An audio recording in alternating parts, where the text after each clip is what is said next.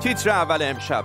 حضور آمریکا در مذاکرات وین برای توبه کردن است. سخنان حسن روحانی درباره گفتگوهای هسته‌ای جدید. چرا همزمان با این مذاکرات مقامات هسته‌ای ایران از توسعه برنامه های اتمی می‌گویند؟ گفتگو با میخائیل اولیانوف نماینده روسیه درباره روند مذاکرات تا لحظات دیگر. حمله به کشتی ایرانی متعلق به سپاه در آبهای آزاد دریای سرخ. نیویورک تایمز به نقل از مقامات آمریکایی گفته اسرائیل پشت ماجراست.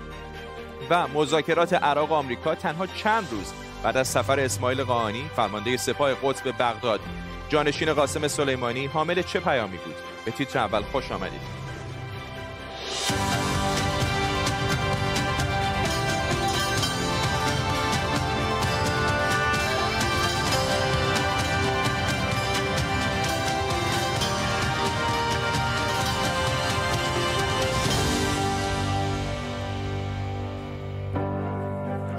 سلام به شما. حسن روحانی رئیس جمهوری ایران گفته حضور آمریکا در مذاکرات وین برای توبه کردن و شاهد فصل تازه از تجدید حیات برجام هستیم. عباس عراقچی نماینده ایران در این نشست هم گفته در مذاکرات تهران آزادسازی یک میلیارد دلار از دارایی‌هاش رو در قبال توقف غنیسازی 20 درصدی رد کرده. نت پرایس سخنگوی وزارت خارجه آمریکا این مذاکرات رو سازنده خونده و گامی رو, رو به جلو. هرچند از اقدام ایران در طرح خواسته های حداکثری در این مذاکرات انتقاد کرده. چهار سناتور جمهوری خواه هم در نامه‌ای به بایدن نسبت به هر اقدامی در مورد بازگشت به توافق هسته‌ای و لغو تحریم ها هشدار دادند در طول برنامه با تیمی از کارشناسان و خبرنگاران این خبر و خبرهای دیگر رو بررسی می‌کنیم. با نماینده دائم روسیه در سازمان‌های بین‌المللی که در این مذاکرات حضور داره هم گفتگوی خواهیم داشت پیش از همه اما بریم سراغ نیلوفر پور ابراهیم همکارم که از محل مذاکرات در وین به ما پیوسته. چه هوای برفی چه گذشت امروز نیلوفر؟ بله در هوای سرد و برفی وین امروز مذاکرات کارشناسی اینجا دنبال شده در هتل در گراند هتل وین گروه های کارشناسی گفتگو کردن. همین دقایقی پیش آقای عراقچی رئیس هیئت ایرانی به همراه کارشناسان مختلف از کارشناسای نفتی نمایندگان وزارت نفت و بقیه گروه همراهش اینجا رو ترک کردن. بار دومی بود که به این محل مذاکرات می به غیر از اون دیدارهای دو جانبه و چند جانبه دیگه هم صورت گرفته. مثلا آقای اولیانوف نماینده روسیه دیداری رو داشته با رابرت ملی نماینده ویژه آمریکا در مورد ایران و همینطور آقای مالی دیداری رو داشته با رافائل گروسی رئیس آژانس بین‌المللی انرژی اتمی. آقای گروسی همینطور امروز دیدار کرده با انریکه مورا نماینده ویژه اتحادیه اروپا که حالا او هم اینجا هست. همه چیز بستگی داره به اینکه توی این ساعت های آینده گفتگوهای کارشناسی چطور پیش میره. یک دیپلمات اروپایی به پلیتیکو گفته که ما در مورد حالا قدم اول و دوم صحبت نمی کنیم به طور کلی می‌خوایم یک سری اقدامات رو انجام بدیم و به یک نتیجه برسیم. گفتگوها در دو گروه کارگروه هسته و کارگروه تحریم ها داره پیش میره و ایران میگه که حاضر نیستش فقط تحریم های هسته برداشتنش رو پذیره و تمام تحریم های بعد از دوران ترامپ باید برداشته بشه چیزی که خب آمریکا به نظر می‌رسه خیلی موافقش نیست. ممنونم از تو نیلوفر پور ابراهیم خبرنگار ما در وین برفی از محل مذاکرات با ما. نیلوفر کوتاه اشاره کرد به میخائیل اولیانوف. اتفاقا پیشتر مصاحبه اختصاصی داشتیم با ایشون نماینده دائم روسیه در سازمانهای بین‌المللی مستقر در وین که نماینده روسیه در مذاکرات برجام در وین هم هست. آقای اولیانوف در این مصاحبه گفت پروسه طولانی در پیش داریم و پیدا کردن راه حل آسان نخواهد بود. جو مذاکرات مثبت بوده و پیشاپیش تصمیم مهمی گرفته شده. کمیسیون دو گروه تخصصی رو معمور کرد تا در رابطه با برداشتن تحریم ها و مسائل هسته‌ای فهرستی آماده کنند از گام هایی که باید برای اطمینان از اجرای کامل برجام توسط مقامات تهران و واشنگتن برداشته بشه. این تنها شروع پروسه است. بعد از تعیین این گام ها کمیسیون باید در مورد هر یک از گام ها و زمانبندی ها و غیره تصمیم تصمیم گیری کنه. بنابراین پروسه طولانی در پیشه و پیدا کردن راه حل آسان نخواهد بود. اما مسئله اصلی اینه که این پروسه شروع شده و باید منتظر نتایج اون باشیم. مشکل اصلی پیدا کردن یک زبان مشترک برای پرداختن به همه مسائل مربوطه است. مشکل یک چیز نیست. آمریکایی ها در زمینه تحریم ها علیه ایران خیلی تند رفتند. بنا به محاسبات ایرانی ها تعداد کل تحریم ها به بیش از 1500 مورد می‌رسه. ایرانی ها هم در طول یکی دو سال اخیر در تلافی تحریم ها از تعهدات برجامی خیلی فاصله گرفتند. بنابراین ما باید به شرایط برجامی به همون شکل قبل از ریاست جمهوری دونالد ترامپ و سیاست های آمریکا برای نابودی کامل برجام که تقریبا در این کار به موفقیت هم رسیدن برگردیم. من از جلسه امروز کمیسیون مشترک خیلی راضی بودم چون به جای صحبت های کلی در مورد لزوم احیای برجام ما اقدام عملی در این راستا رو شروع کردیم. در ادامه همین گفتگو از سفیر روسیه پرسیدم چقدر ممکنه با توجه به بیاعتمادی عمیقی که دو طرف به هم دارن بحث توان موشکی ایران یا درخواستی فراتر از برجام اولیه از سوی ایران به پاشنه آشیر این مذاکرات تبدیل بشه؟ هدف دشمنان برجام و اونایی که خوشبین بودن اینه که با یه تیر چند نشون بزنن. اونا می‌خوان همه چیز رو توی یه سبد بذارن در حالی که این کار واقع بینانه نیست. پرونده هسته خودش به تنهایی بسیار پیچیده است. ده سال طول کشید تا مذاکره به نتیجه برسه و توافق حاصل بشه. اگر بخواهید برنامه موشکی و مسائل امنیت منطقه‌ای رو بهش اضافه کنید یک مأموریت ناممکن خواهد بود و بسیار غیر واقع بینانه است بهترین راه برای نابود کردن برجام همینه. از نظر روسیه وظیفه ما اینه که اطمینان حاصل کنیم. ایران هیچ مشکلی برای نظام منع اشاعه تسلیحات به وجود نیاره و توافق هسته‌ای این کار رو انجام میده. میخائیل اولیانوف بود سفیر یا در واقع نماینده دائم روسیه در سازمانهای بین‌المللی مستقر در وین از جمله آژانس بین‌المللی انرژی اتمی. همزمان با برگزاری نشست برجام در وین بهروز کمالوندی سخنگوی سازمان انرژی اتمی ایران در مورد غنیسازی 20 درصدی مصوب مجلس گفته تا امروز 55 کیلوگرم اورانیوم 20 درصد تولید کردیم و تقریبا نصف راه رو رفتیم این در حالیه که کمالوندی دیروز هم از آغاز آزمایش مکانیکی سانتریفیوژ های پیشرفته IR9 خبر داده بود. علی اکبر صالحی رئیس سازمان انرژی اتمی ایران هم گفته که ظرفیت غنیسازی ایران به 16500 سو رسیده. مهران براتی کارشناس روابط بین‌المللی از برلین آلمان با آقای براتی این دستاوردهایی که مقامات هسته ایران دارن اعلام می‌کنن چقدر می‌تونه فشار بیاره بر روند مذاکرات یا اصلا اصولا بخشی از خود روند مذاکرات هست و یکی از های فشار؟ خب سیاست ایران از ابتدا این بوده که با این گونه اقدامات و رفتن به سوی استفاده از بالاترین و مجهزترین سانتریفوژها و تولید مقدار متنابعی اورانیوم و اورانیوم فلزی و چیزهای از این دست در حقیقت برگ برنده ای داشته باشه برای اینکه آمریکا حاضر به مذاکره بشه و عقب نشینی کنه از موازش. اما این برگ برنده تابال کارساز نبوده چون برای آقای بایدن موانع کاملا قانونی وجود داره. ایشون نمی‌تونن نه از مسئله موشکی بگذرن نه از مسئله حضور منطقه‌ای جمهوری اسلامی نه از مسائلی که مربوط به تروریسم میشه. نمی‌تونن بگذارن چون قانون وجود داره در این زمین. تنها کاری که دولت بایدن می‌تونه بکنه این است که آغاز کنه مذاکرات رو گامهایی به سوی جمهوری اسلامی برداره. چیزی شاید در حدود 5 تا 10 میلیارد دلار پولهای مسدود ایران رو آزاد کنه. امکان فروش یک تا دو میلیون نفت ایران رو به وجود بیاره و بعد به تدریج که پیشرفت حاصل شد اون وقت برسه به مسائل اصلی که مورد نظر آمریکاست. و این با آسانی ممکن نخواهد بود. و به همین دلیل هم فکر می‌کنم جمهوری اسلامی هم هم مسئله موشکی هم مسئله منطقی رو اونها هم به جان از طرف خودشون به عنوان برگ برنده می‌بینن که آمریکا رو مجبور به دادن آوانس های خیلی بیشتری بکنه. آقای براتی خیلی ها در آمریکا این ابراز نگرانی رو می‌کنن که بعضی از اقدامات ایران ممکن اصلا بازگشت ناپذیر باشه. آیا این 55 کیلوگرم اورانیوم 20 درصدی شامل اونها میشه؟ یک روندیه که یعنی اگر به توافق هم برسن دیگه قولی است که از چراغ در آمده و نمیشه کاریش کرد.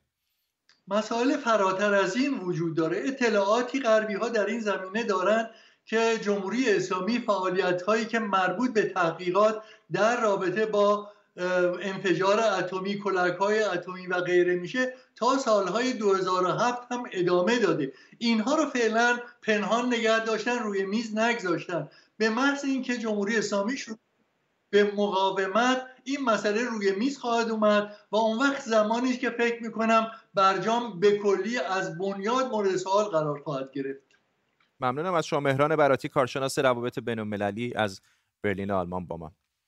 در خبری دیگر در واکنش‌ها به حمله به کشتی ایرانی ساویز همچنان واکنش ادامه داره. کشتی که گفته شده متعلق به سپاه پاسداران وزیر دفاع اسرائیل بنیگن ساعتی پیش گفته اسرائیل هر جا لازم باشه از خودش دفاع می‌کنه. انفجار در این کشتی در دریای سرخ یعنی اینجا در نزدیکی یمن اریتره و جیبوتی که منطقه بسیار استراتژیک محسوب میشه صورت گرفته ایران این حمله رو تروریستی خونده.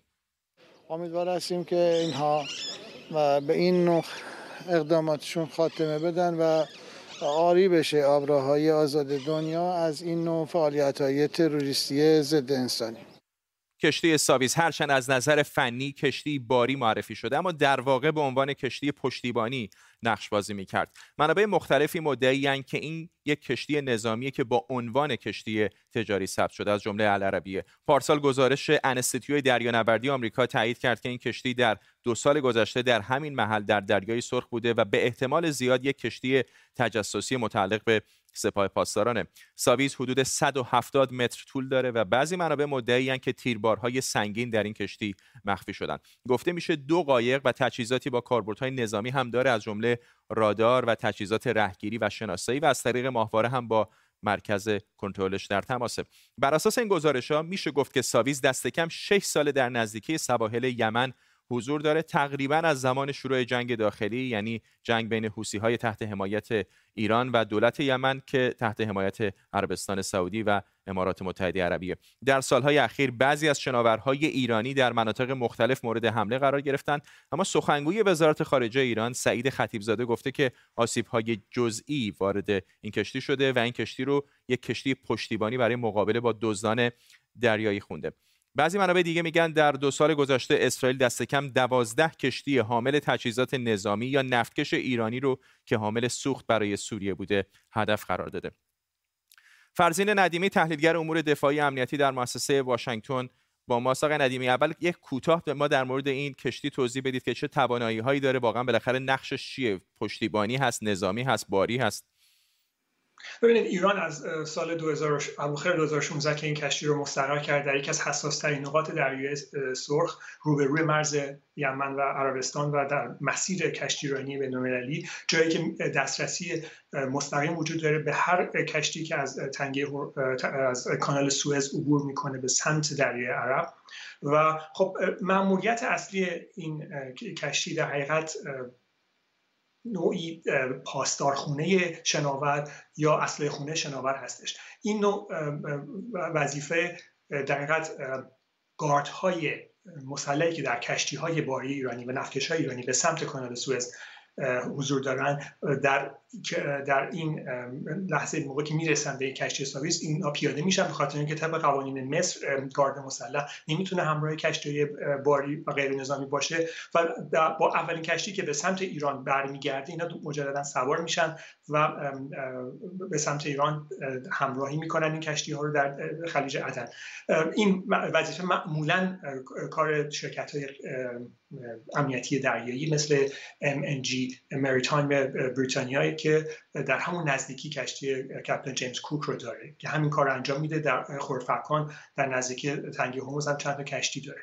این یک وظیفه یک مأموریت در حقیقت گفت تعریف شده است برای کشتی ساویس. ولی سازمان های اطلاعاتی و ارتش های منطقه و ایالات متحده از نزدیک فعالیت های رو در سال اخیر نظر داشتن و به این نتیجه رسیدن که ساویز علاوه بر این مأموریت با حوسی های یمن ارتباط نزدیکی داره و اطلاعات کشتیرانی عربستان و کشورهای دیگر رو که بله. حوسی ها آقای ندیمی خیلی کوتاه چون فرصتمون کم هست می‌خوام این ازتون بپرسم. به حال این قل... آبهای بین‌المللی هست دیگه قلمرو هیچ کشور خاصی نیست ایران اسرائیل هم که رسما در جنگ با هم نیستن. هرچند اسرائیلیا رسما مسئولیت قبول نکنن آیا این یک اقدام جنگی در واقع به حساب نمیاد حمله به یک کشتی کشور دیگر؟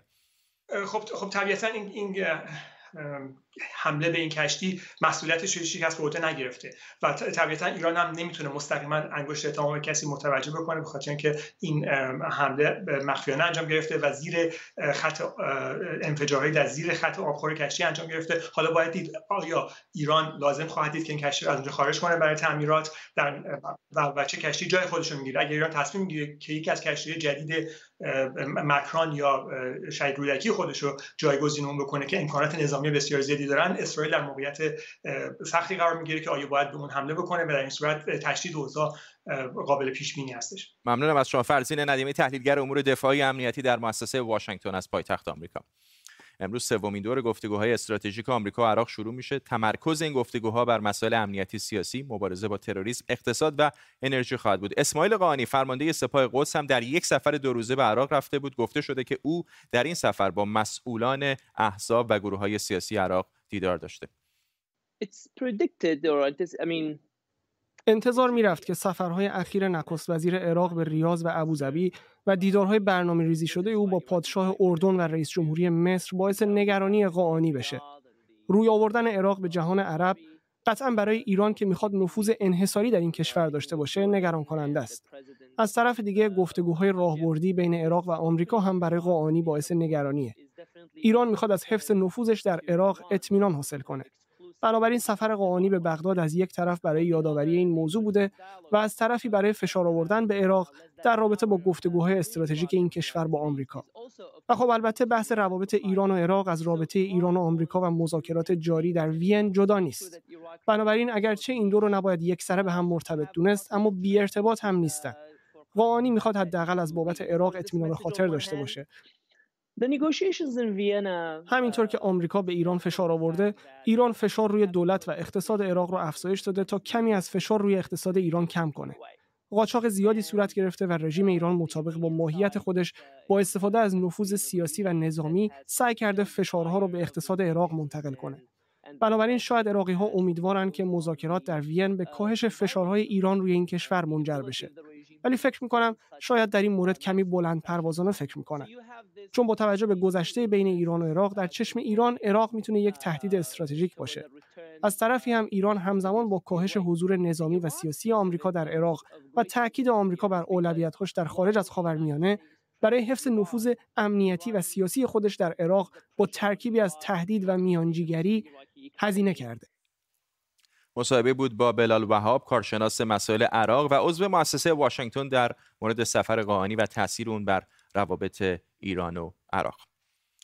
ایالات متحده آمریکا رئیس یک شرکت لوازم آرایشی در نیویورک رو به نقض تحریم های ایران متهم کرده. مایکل روز به این متهم شده که از سال 2015 تا 2018 با ترتیب دادن صادرات محصولاتش به ایران ارزش بیش از 350 هزار دلار تحریم های اقتصادی آمریکا علیه ایران رو نقض کرده. امید معماریان روزنامه‌نگار از نیویورک با مساق معماریان چیزی که جلب توجه کرد برای من این که 350 هزار دلار رقم آنچنان زیادی در تجارت های بین‌المللی نیست و لوازم آرایشی آیا یک مطب خشخاشی داره نمی‌ذاره وزارت دادگستری آمریکا در مورد این تحریم ها یا نه؟ موارد دیگری هم در پرونده او بوده.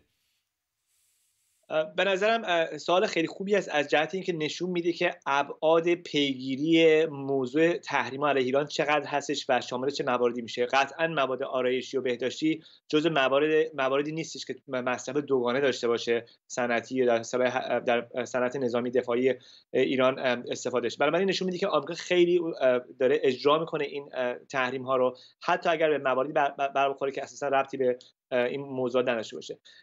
این چیزی که در مورد آقای مایکل روز گفتن که رئیس این کمپانی هستش در واقع این هستش که اولا در طی سالهای 2015 تا 2018 حدود همون که شما گفتین 350 هزار دلار محصولات رو به ایران فرستاده. اونم چجوری؟ شرکت های پوششی در واقع اومدن کار انتقال پول انجام دادن. و محصولات رفته به دبی و از دبی به ایران رفته. اون چیزی که مقامات قضایی و مقامات آی آمریکا میگن این هستش که صرف نظر از این که آقای, آقای مایکل روز که رئیس کمپانی هست صرف نظر از این که ایشون در واقع چرا اینو فرستادن چه حالا طمع و آز بوده چه به حال منافع مالی و هرچی بوده ایشون می‌دونستن که این کار دارن می‌کنن و در واقع دروغ گفتن به مقامات آمریکایی. یه مسئله دیگه که مطرح می‌کنن این هستش که در واقع ایشون گیر افتاده سری مسئله. این هستش که ظاهرا در این نقل و انتقالات مالی که انجام شده این کمپانی دروغ گفته به مقامات مالیاتی آمریکا در خصوص ارزش محصولاتی که در واقع فروخته شده برای اینکه گمرک کمتری بدن. در عوامل باعث شده که ایشون روز سهشنبه دستگیر بشن به دادگاه برن و در واقع با وسیقه آزاد بشن با شرط اینکه از کشور خارج نشن و در واقع نتونن که اسلحه هم بکنن یا اسلحه داشته باشه. ولی نشون دهنده ابعاد این هستش که چقدر مسئله تحریمات جدی گرفته میشه چه افراد ایرانی باشن چه اروپایی باشن و چه آمریکایی باشن. ممنون از شما. امید معماریان روزنامه‌نگار در نیویورک شرکت فیسبوک از حذف صدها حساب متعلق به سازمان مجاهدین خلق ایران خبر داده. فیسبوک گفته این حسابها در کشور آلبانی مستقر بودند و علت حذف این حسابها جعلی بودن و استفاده از اطلاعات غیرواقع اعلام شده. فیسبوک گفته که این شبکه به شکل یک مزرعه ترول که به خوبی اداره می شده عمل می امین ثابتی کارشناس امنیت اینترنت از لندن با ما آقای ثابتی کسی که این روزها در توییتر و فیسبوک و جای دیگه باشه کم و بیش با حسابهای ناشناس و حالا ناشناس خیلی در واقع شاید نگرانی نباشه حسابهای تقلبی و جعلی روبرو هست. اما اینکه مثلا 100 تا حسابو ببندن واقعا چقدر می‌تونه کمک بکنه؟ چون به نظر میاد یک قطره است در یک دریایی از حسابهای این چنین اینطور نیست؟ نگاه کنید در مورد در مورد این گزارش دقیقا بیشتر بیشتر از حدود تقریبا فکر کنم 300 تا در حقیقت هولوش 300 تا حساب در برای مجاهدین بستن. و قسمت دیگه گزارش این هستش که علاوه بر این قصه حدود سی حساب مربوط به دولت ایران جمهوری اسلامی بوده که داشته کمپین می‌کرد در اسرائیل برای در مخالفت با نتانیاهو. اونا رو بستن. این بازی بازی موش و گربه هستش واقعیت چه بخواین. و خب اتفاقی هم که میفته این هستش که مخصوصا بعد از انتخابات آمریکا در سال 2016 شرکت های تکنولوژی مثل فیسبوک مثل توییتر جدیتر گرفتن مقابله با حالا ترول نه مقابله با در با رفتارهایی که سعی می‌کنن روی افکار عمومی تاثیر بگذارن و خودشون جای کسای دیگه بزنن. و به همین دلیل می‌بینید که به صورت به صورت در مستمر گزارش میدن این شرکت ها که این مقدار حساب هست ولی در نهایت این هستش بازی موش و گربه است و خب مثل همون بازی فیلترینگ تو ایران هستش. دولت ایران فیلتر می‌کنه این ورم حسابا رو میبنده ولی خب بازم دوباره میان حساب باز می‌کنن. یعنی در واقع شما معتقد هستید که نتیجه بخش نخواهد بوده که چون همین الان هم اگر بری در توییتر چه حسابهای نزدیک به جمهوری اسلامی چه حسابهای نزدیک به گروه های سیاسی دیگه بالاخره هستن که دارن فعالیت می‌کنن و واقعا غربال اینها و فهمیدن اینکه کدام واقعی هست و کدام فقط ناشناس کار ساده ای نیست. نه واقعا بخواین به نظر من این دقیقه بیشتر یه جوری پی آی یه جوری دقیقه می‌خوام بگم ما یه کاری داریم انجام میدیم ولی خب در بلند مدت کار خاصی نمی‌تونن انجام بدن چون میگم بازی موش و گربه روش های دیگه پیدا می‌کنن که خودشون قایم کنن و این داستان ادامه خواهد داشت. در نه این در میشه گفتش که بیشتر می‌تونم بگم که این رفتاری هستش که بعدا اگر کنگره آمریکا حالا به هر دلیل مثلا رئیس فیسبوک خاص یا رئیس توییتر خاص بگن که ما فلان مقدار حساب بستیم و مقابله کردیم ولی خب در همین حد هستش. ممنونم از شما. امین ثابتی کارشناس امنیت اینترنت از لندن با ما.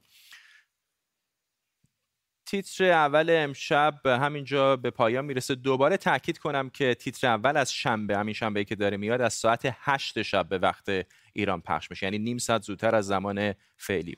در چند روز گذشته یک واقع دلخراش خیلی ها رو در ایران متاثر کرده و اون هم کشته شدن دو محیطبان در استان زنجان بود. شکارچیان غیرمجاز میکائیل هاشمی و مهدی مجلد رو به قتل رسوندند. اونها امروز به خاک سپرده شدن این اولین باری نیست که برای محیطبانها چنین اتفاقات تلخی رخ میده. قبلا حتی محیطبان هایی که با شکارچیان غیرمجاز درگیر می شدن با خطر مجازات زندان و در مواردی حتی اعدام روبرو بودن. و به نظر میاد با وجود وظیفه خطرناکشون برای حفاظت از محیط زیست در خیلی موارد از حمایت قانونی لازم برخوردار نیستند پس تا شنبه و ساعت هشت وقت خیر و بدرود.